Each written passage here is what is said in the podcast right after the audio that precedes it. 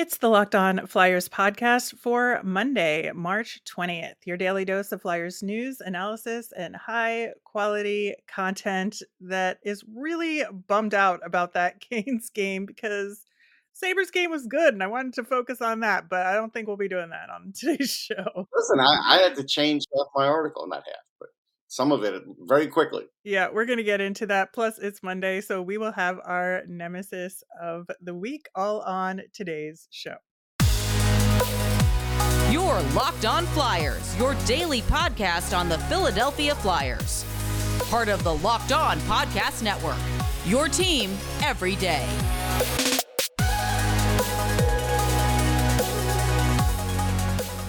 Hello there. I am Rachel Donner. You can find me on Twitter at rmiriam. I'm here as always with Russ Cohen, who is on Twitter at Sportsology. Thanks for making us your first listen every day. You can follow the show on Twitter and Instagram at Locked On Flyers. That is where we post about our episodes and Flyers news. You can also email the show at lockedonflyers at gmail. We do a mailbag almost every week, so send us in your Flyers questions. Locked On Flyers is free and available anywhere you get your podcast. So subscribe. You'll get all of our episodes here on the Locked On Podcast Network. Plus, we're over on YouTube, so subscribe there as well. Russ, uh, there were some interesting rumblings related to the firing of Chuck Fletcher and the promotion of uh, Danny Briere into the interim GM GM position, having to do with the old guard that we discussed last week, and that they were not consulted. No, they weren't. Um, Marcus Hayes kind of broke that with the Inquirer. Uh, he's he's always done a good job in the city, and he um, you know, Dave Scott did it on his own. I think Dave Scott realized that Chuck was probably going to get bumped upstairs otherwise, like we thought, and he felt like he needed to do that. And then he brought in Briere. So nobody was consulted on that. He just did it. Mm-hmm. So that's interesting. Uh, we still don't know what's going to happen with that down the road because it's still interim. We still don't know if Dave Scott will be around after this year because he could retire. Like you know, he hasn't said anything, but right. there's always been that that thought out there. So things are still askew, but it does show that things were desperate enough that he felt like he had to do that, and and that's you know good for him for making a decision. Yeah, I mean, fair enough. I think it, it is interesting and maybe a good indication that the times they are a change in, in fact. Uh, but you know, obviously, until something more definitive is said and until we get through like the initial maybe week or so after the season ends we won't know for sure right. really what the direction is and so we're just going to wait and have our remaining games until that happens uh, just x them off the calendar Exactly. But I, I will say, I was actually thinking about this during the Canes game that I feel much less this year about these games as they're being marked off the calendar as I did last year. Last year felt very much like this countdown um, of doom, and this kind of feels like yes, it's a countdown, but also there's some there's much more positivity to look for in some of these games than we had last year.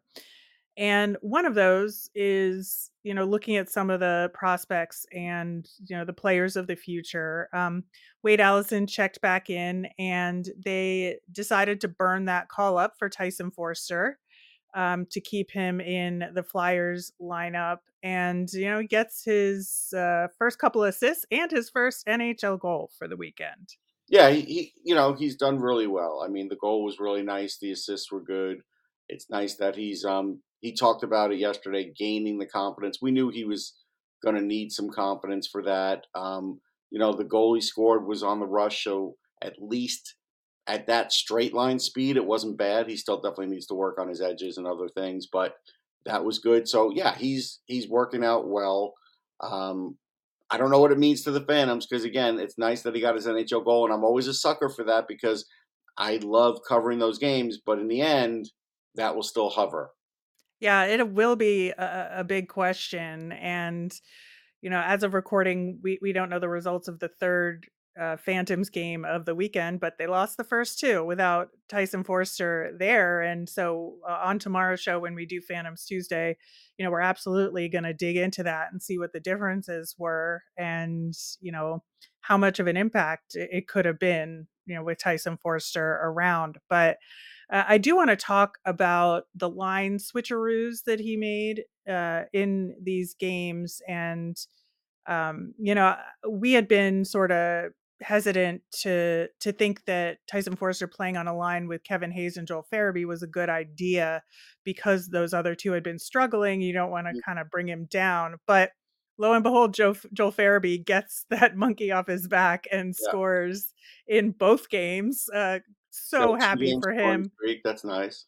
Yeah, and and Tyson Foerster uh, contributed on both versions of the line mm-hmm. that he on one that was Hayes centered, one that was Frost centered. Although Torts did switch the lines up a little bit when they were down in, yes. in that Canes game, but um, uh, you know, God bless Joel Farabee. I'm so happy for him. Yeah, I am too. I mean, now we'll we'll see how he finishes out this season. Um, look, he's still not the same Joel Farabee I don't know if he'll be the same Joel Farabee next season after you know the next surgery. I don't know. Jack Eichel is not the Jack Eichel of when he was drafted, but he's pretty close. So you're just looking for him to get pretty close. Yeah, I think so. And uh, I, I do want to dig into some more of the individual player stuff. We'll do that a little bit later. But I wanted to talk about the power play a little bit. Uh, it was two for five for the weekend, which still not like exactly where you want it to be, but much better. And I think part of it was because of the top power play unit that they used. So they had DeAngelo and York um, up at the uh, blue line, and then Owen Tippett, Noah Cates, Tyson Foerster up front. That unit scored in both games. Yeah, I see. My problem is much better against Buffalo. You know, Buffalo's definitely in a little bit of a malaise, and they definitely look better. Um, it wasn't good against the Canes. I know they scored once, but they had two power plays, and yeah. I was writing about this late in the third you can't not score on both of them and expect to beat a team like Carolina. That kept that's what kept Carolina afloat. And on one yep. of them, Owen Tippett rushed a shot. He had a wide open look on the hash, top corner. Andersen wasn't even there until late, and he completely missed the net. And so, like while he was coming off the high of a hat trick, this is still something that he's got to work on, and I hope he does. Yeah, I, I just think that there's some potential to this unit um, mm-hmm. for the power play like if they, if they work on things and also i think it's extremely instructive that you look at who's in that power play unit and d'angelo is the only quote unquote vet in that unit and yeah. so this is something that maybe you could look for you know in, in the next couple of years and say is this going to be a quality power play unit that will uh, you know bear some fruit yeah no I, th- I think that's fair i mean that's something where we're going to have to see um, when when DeAngelo times himself out here, and maybe that'll be at the trading deadline next year. Um, who they're going to go to, because you'll only have, I think, what after next year, one more year of Ivan Provorov's contract if he stays. Uh, Sanheim has not taken the reins on any of the power play stuff yet. He's had mm moments where they've thrown him in.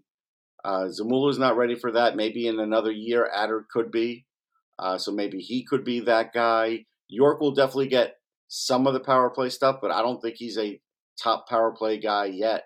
He hasn't exhibited that as far as his shot being accurate and getting on net and doing a couple of those things that you have to do. So that's going to be uh, something to decide. I mean, that's that's really up in the air right now.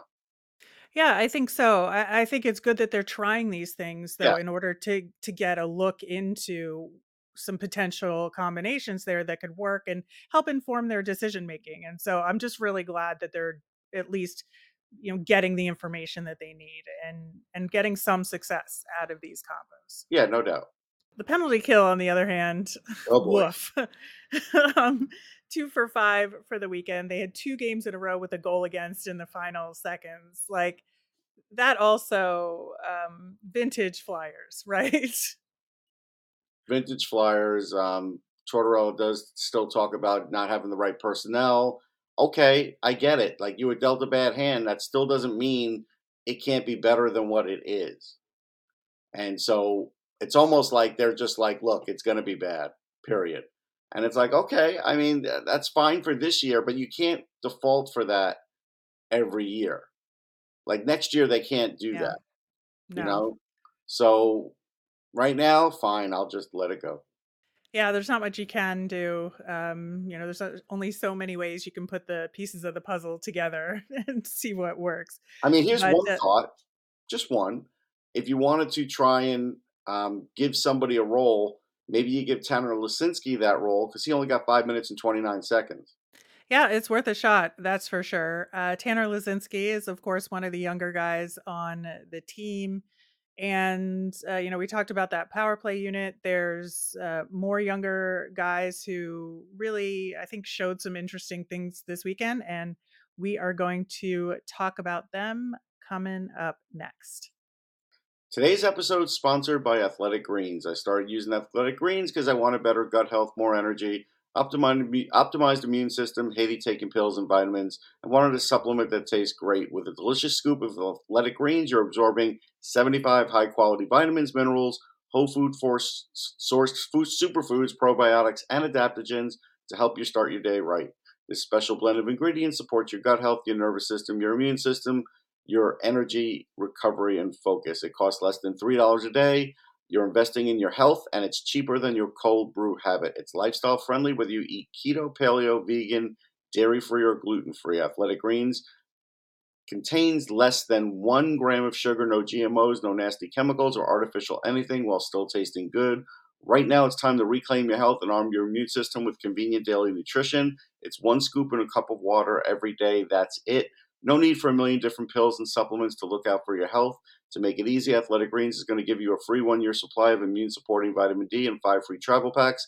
With your first purchase, all you have to do is visit athleticgreens.com slash NHL network. Again, that's athleticgreens.com slash NHL network to take ownership over your health and pick up the ultimate daily nutritional insurance. All right, Russ. So, uh, one of the things I think that was good about these couple of games this weekend is how much the the younger guys really did stand out and kind of took over at least from a production standpoint. And you know, we talked about that power play. If you look and you know we've been talking about Owen Tippett and his lack of finishing and that certainly got a little better these past couple of games if you look at the top points producers for the weekend, your top five are Owen Tippett, Tyson Foerster, Joel Farabee, Noah Cates, Morgan Frost. Now, like Brendan Lemieux was kind of in that mix as well, but he's also a guy that has something to prove and is trying to earn a contract for next year. And so, you know, anywhere. So I, I was just that you stated anywhere. I'm glad you did yes. That. You know, he has some extra motivation there. Um, and he had a goal and an assist this weekend. But you really look at the production on the Flyers, and it was more heavily weighted toward the younger guys.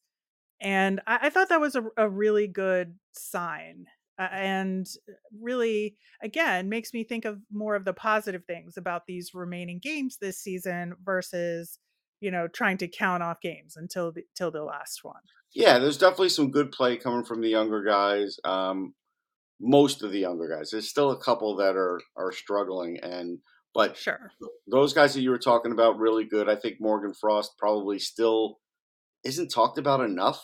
Like he's up to 33 points, I think, and and so that's something where it's like, you know, he's getting to the point now where people really shouldn't be complaining about him anymore.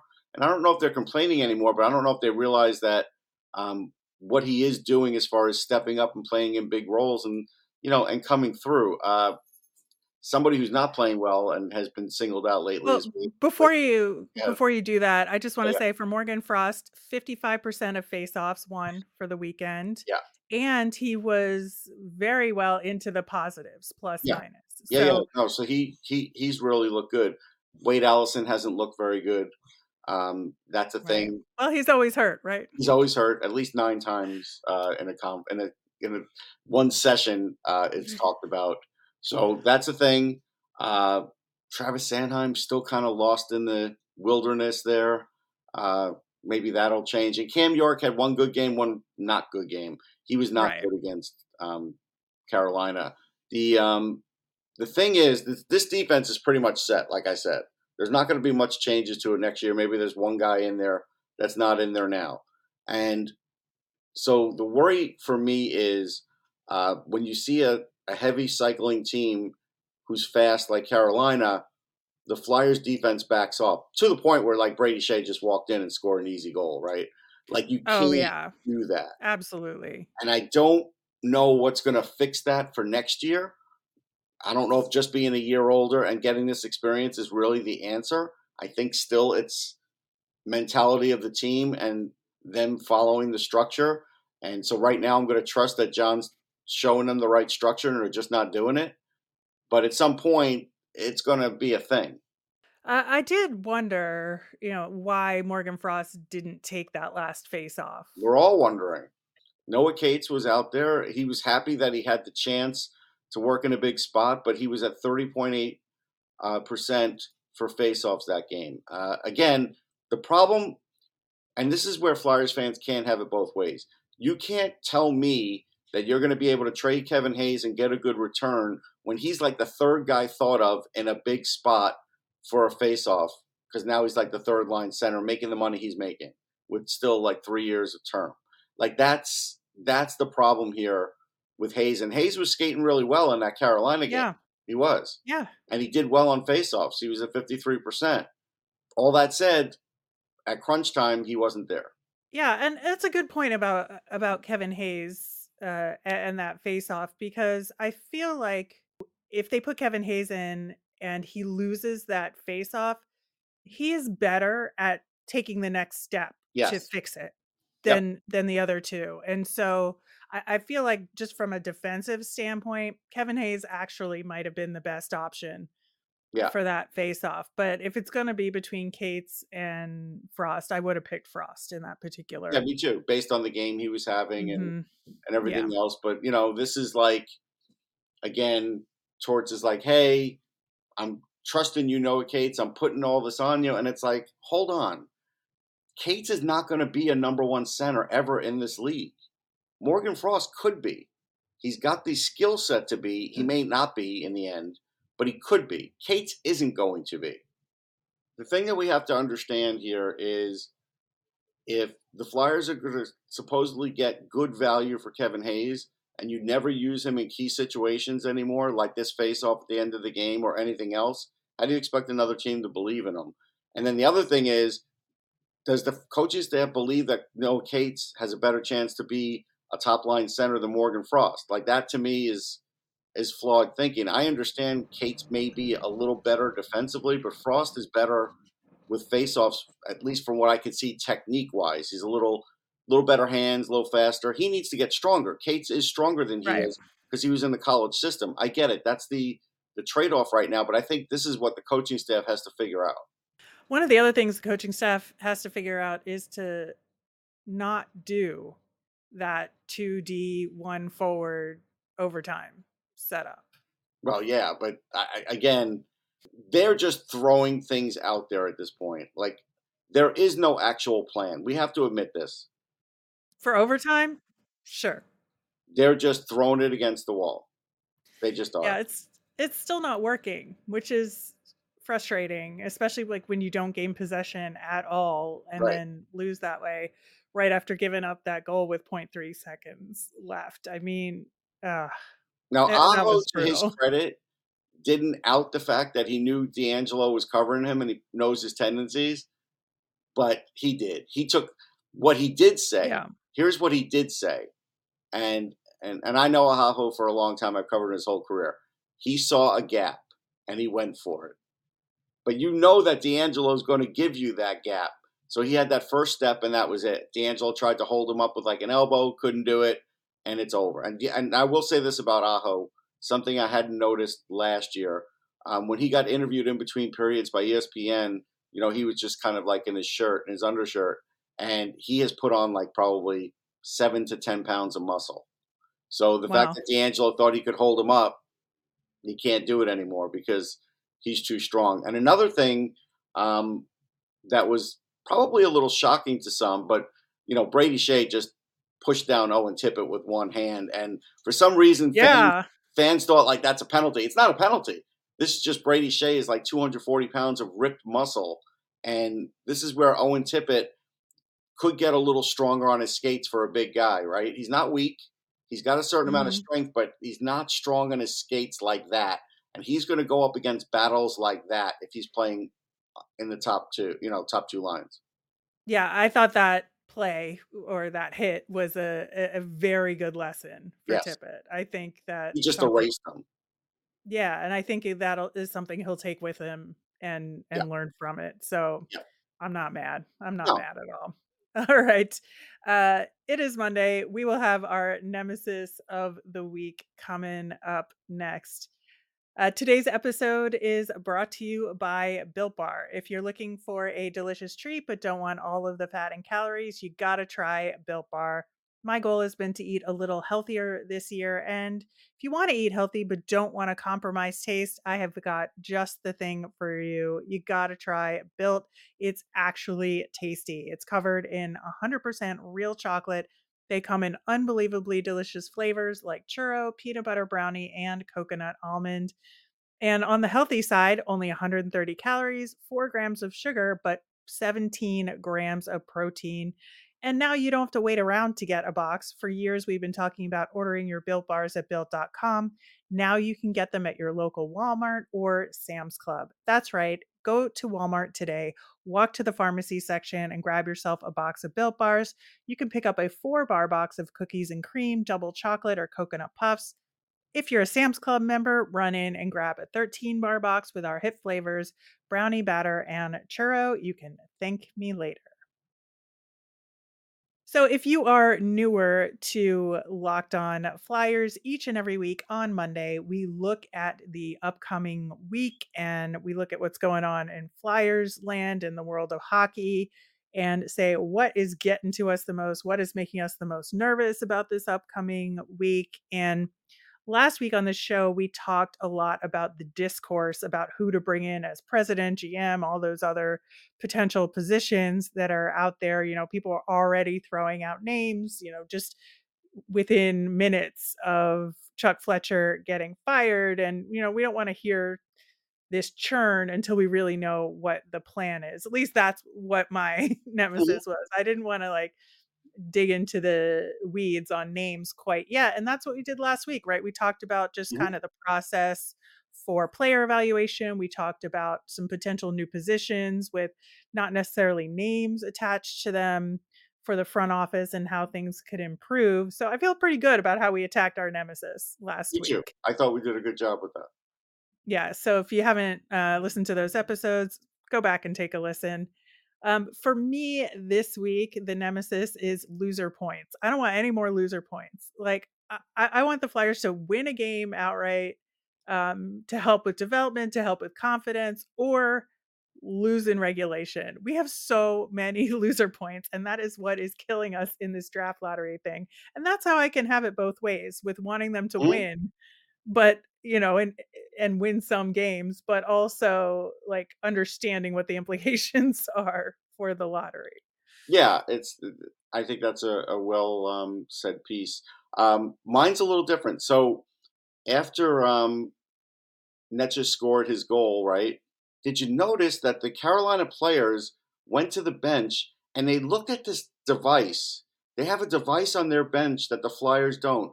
I think it's an iPad, and they looked at it and they instantly knew they won the game. The Flyers players, however, didn't have that at their disposal, and they're just kind of sitting around like waiting for the referee to make the call. And that's where I'm sorry, you still have to embrace technology that is there for you. And the fact is, that was a stark difference of the two teams. Like I saw one team with the iPads, one team didn't have them. So here's the thing, Russ, is that I think there's a happy medium here. I think there's a, you know, you don't look at the iPad after every single play throughout the game and have it be like a huge aspect of it. But if it's something important like that, you pull it out and you look at it right away. I think that is fair. If there's I think a, that's fair a, too, but they're not doing and that. using and using it for you know, looking to see whether a play was on sides or the you know legality of the play or Yeah. the Like the you know coach is the doing it, but the players that's fine. I think if but there's a difference between using it for rules purposes and using it for coaching purposes. And I think there's a happy medium for well, both. they need to but balance that, strike that balance yeah. right now they don't have it. Yeah. Yeah, but very different situations for using the the iPad. Okay. I I will maintain. All right, uh, that will do it for today's show. Our Flyers fun thing is, of course, Tyson Foerster's first NHL goal. Man, could not be happier Yeah, for that really kid. for. Oh, it was so good. And like you said, it was a really nice goal. It, Yeah. you know, it doesn't feel like a cheat or Nope. anything, and it Nope. was not empty net. That's how I somebody and he gets it. Yeah, that's how I felt about Owen Tippett's hat trick. I'm like, no empty netter Right. to to seal it. So when you have your first hat trick in the NHL, good to see that it was all on Yeah. pure goals, right? Great. Yeah. And and so same thing for Tyson Foerster. Really, really happy for him. The smile on his face, like, could have powered the entire building. No so. I, I was really thrilled for him. Uh, we will be back tomorrow. We are going to preview that game against the Florida Panthers, who um, are in a playoff race that they need to be winning some games for. So they have a lot of motivation there as well. We will do our Phantoms check in, where, like I said, we're going to talk about perhaps the impact of Tyson Foerster not being there on where they are in the standings. As a reminder, we always want to hear from you. Send in your questions via Twitter at Locked On Flyers. You can email us at lockedonflyers at gmail or comment over on YouTube. I'm Rachel. I'm on Twitter at R Miriam. That's R M I R I A M. I'm Russ. I'm at Sportsology, S P O R T S O L O G Y. Thanks for making Locked On Flyers your first listen today. Now make your next listen game to game NHL. It's every moment, every top performance, every result. They cover every game from across the NHL with local analysis that only Locked On can deliver. It's on the Locked On NHL feed, available anywhere you get your podcasts. Have a great day, everyone.